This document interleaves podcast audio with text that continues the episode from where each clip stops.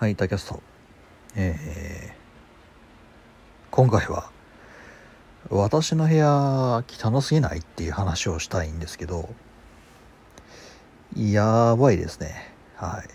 まあ、やっとね、その、やっとねっていうかね、まあ、まず私の言い訳を聞いていただきたいところなんですが、私ね、毎週毎週ね、2日間かけて掃除してるんですよ。うん。2日間かけて。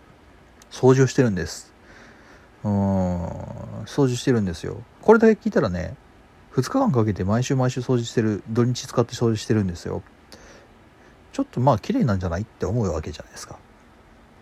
えー、私の今部屋はですねえー、なんでしょうね。ベランダに行くためには助走をつけてとあるあのー、安全セーフポイントまでジャンプしないと私は今廊下側からベランダへたどり着けない仕様になっております。はい。えー、床に物がないところをこう発想飛びの要領でまあ立ち幅跳びの要領でジャンプしないといけないわけですね。えー、まあそれだけでもあのどんな惨状か分かっていただけるかと思うんですけど。うーん。まずいねうんで、なんでこうなったのかっていうのをちょっと真面目に考えてみたんですよ。で、そしたらね、まあ、100%、えー、私の掃除の仕方が悪いということになりました。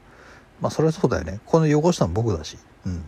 で、まあ、それを具体的に考えてみたんですね。なんでこんなことになってんのって話です。えー、私ね、まあ、まずその収納スペースがないのは前提として、えー、物をね、直す場所がね、ないんですよ。ないっていうか決めてないっていうのと、あと、決めてないにもかかわらず掃除をしようとしちゃってる。うん、だから、ね、あるべきものをあるべきも場所に戻すのが筋なのに、あるべき場所すらないんですね。であるべき場所を仮置きしてしまって、で、適当にごちゃごちゃってなっちゃって、で、まあ、仮置きだからまた本当の場所に戻そうっつってまたごちゃごちゃごちゃってなっちゃうみたいな感じなわけです。でその上であるべき場所がないものは一旦保留しようみたいな感じにもなるわけです。うん。でその保留する場所が私ベッドの上なもんですからはい。床から物を拾い上げる。うんこれどこに置こうかな。うんでもまあ別のものを配置を決めた後で全部やった方がいいよな。はいベッドの上っつって。はいベッドの上はいベッドの上はいベッドの上。うん。で、まあ、そういうことをねやってたら夜になるわけじゃないですか、うん、ああ今日も疲れたな今日も掃除したな。ベッドちらって見たら物が大量に乗ってるわけですよ。あこれやったわっつって、うん、で土日土曜だったらまあ明日やればいいか、うん、とりあえず一旦床を下ろそうかなっつって床に下ろすわけですね。はい。で次の日また日曜日今日も掃除するぞっつって、うん、でとりあえずまた保留品をまたベッドの上に戻すわけですよ。でどうしようかなどうしようかなっつって。で気づきはまあ夜だと、うん、月曜日仕事あるし早く寝ないとな。あれでもまだベッドの上に物があるな。ああどうしよっかな。いやでも明日仕事あるしな。うん。床に置いちゃえっつって。またベッドの上から床に戻すわけですね。これがいけなかった。これがいけなかった。はい。気づきましたか皆さん。はい。えー、私1年ほど前にこのこの新居に引っ越してきましたよというポッドキャストを1年ほど前に上げて、えー、いますと。そこからね、毎週、毎週この戦いが繰り広げられているわけですが、えー、私はこの1年間、えー、物をベッドの上と床の往復運動をさせてるだけだったんですよ。なんてことだと。うん。まあその上で、あの、それに気づくのに一体何で1年かかったのっていうところでもあるんですけど、それはね、私の常識のなさですね。はい。あと、単純に疲れてたんだと思います。うん。と、まともに考えてなかったんでしょうね。部屋を片付けるってことを。まともに考えてなかった。真面目に考えてなかった。うん。っていうことがね、今ようやく分かりました。うん。1年かかったね。ここにたどり着く前に。素晴らしいね。本でも読んどきゃね。掃除の本とか読んどきゃね。うん。多分そういうことを防げたんだけどいやーとんと掃除というものに興味がなかった結果えー、1年もかかりましたね。なぜ私は毎週 2, 2, 2, 2日間もかけて掃除をしているのに部屋がどちゃくそ汚いのか。結果がこれです。現実はこれです。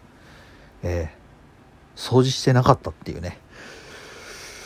はあいやまあねあのー、言い訳の余地もないですね。はい。ただまあその物をねそのベッド僕ロフトベッドなんですよ。だからちょっと高いんですよ。だから12メートルぐらいを1メートル1メートル半ぐらいをですね私物を持って定規運動してるわけですよ。よっこらしょっつって。で寝る前も寝る前もよっこらしょっつって下ろしてるわけですよ。そう。妙な疲労感と妙な満足感があったのはこのせいかと。そう。物をね運動させるエネルギー量はなかなかなものを使ってるのに成果は全く出てないっていう。うーんどうしがたいっていうね。だからこそ僕はその毎週毎週ね2日間もかけて掃除してるのに部屋が汚い、ね、自分の中では毎週2日間もかけて掃除をしてるんだと。私は綺麗好きだと思ってたわけですよ心の中では。うんまあこのポッドキャストを聞いてる方々は多分そうは思ってないわけですけど。うん。ね私があの部屋汚いの多分皆さん知ってらっしゃると思うんで。ねこれはねい。というところがようやっと分かったよという話でございます。はい。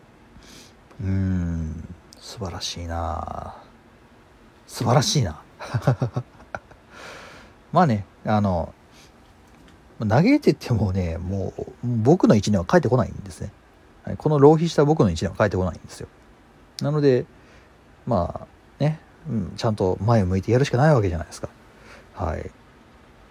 ちょっとすごい泣き言を言いたいところではあるんですけど。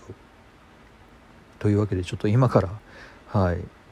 そのね掃除を開始してで、まあ、まずベッドの上に置かないようにしようと。はい。で直すべき場所っていうのを決めた後で物の移動は開始しようと、まあ、逆に言うとそれをやってるとね終わらない気がするんですけどね。どうなんでしょうね。うん。っていうことをちょっと今考えております。はい。なんだろうな。家事炊事ができない料理ができないって方ね。